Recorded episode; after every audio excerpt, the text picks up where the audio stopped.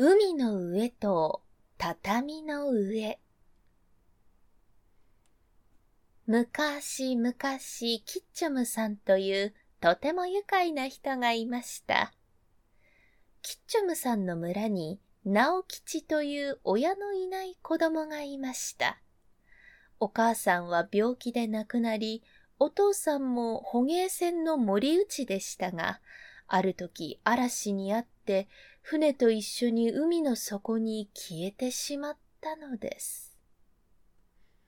それで直吉は小さい時から生まれた海岸の村を離れて、キッチョムさんの村のおじさんの家に引き取られていたのでした。ですが直吉は一日として海のことを忘れたことがなく、俺も捕鯨船に乗ってお父さんのような立派な森打ちになるんだといつも考えていました。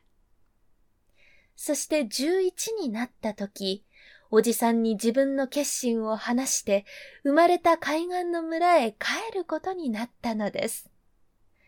これを聞いた村人たちはみんな選別を持って直吉へ別れにやってきました。直吉、偉いぞ。それでこそお父さんの子だ。どうか立派な森打ちになってくれ。村人たちが口々に励ます中、三平という若者が直吉にこう言ったのです。おい、直吉。みんなはやたらと無責任に褒めているが、捕鯨船に乗って森打ちをするなんて、あまり関心なことではないぞ。すると直吉はびっくりして三平に聞きました。三平さん、それはまたどういうわけだ？聞けばお前のお父さんは海で死んだそうじゃないか。つまり、親の死んだ不吉な海で働くなんて縁起でもないと思ったのさ。えこの言葉にさっきまで喜んでいた村人はシーンと静まり返りました。そして直吉は突然に嫌なことを言われて泣き出しそうな顔をしています。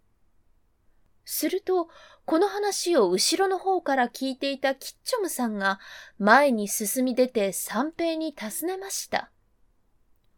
三平、ちょっと聞くが、お前のお父さんはどこで亡くなったんだい直吉のお父さんとは違って、ありがたいことにちゃんと自分の家の畳の上で亡くなったさ。ふーん。それで、おじいさんはおじいさんだって同じことさ。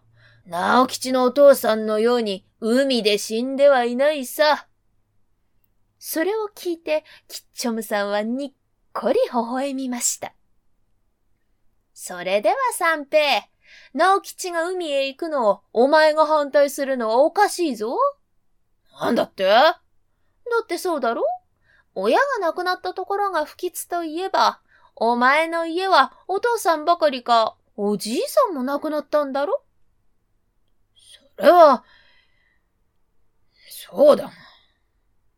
さすがの三平も返事に困ってしまいました。すると、そばにいた庄屋さんが直吉の肩を叩いて言いました。直吉、立派な森打ちになってくれよ。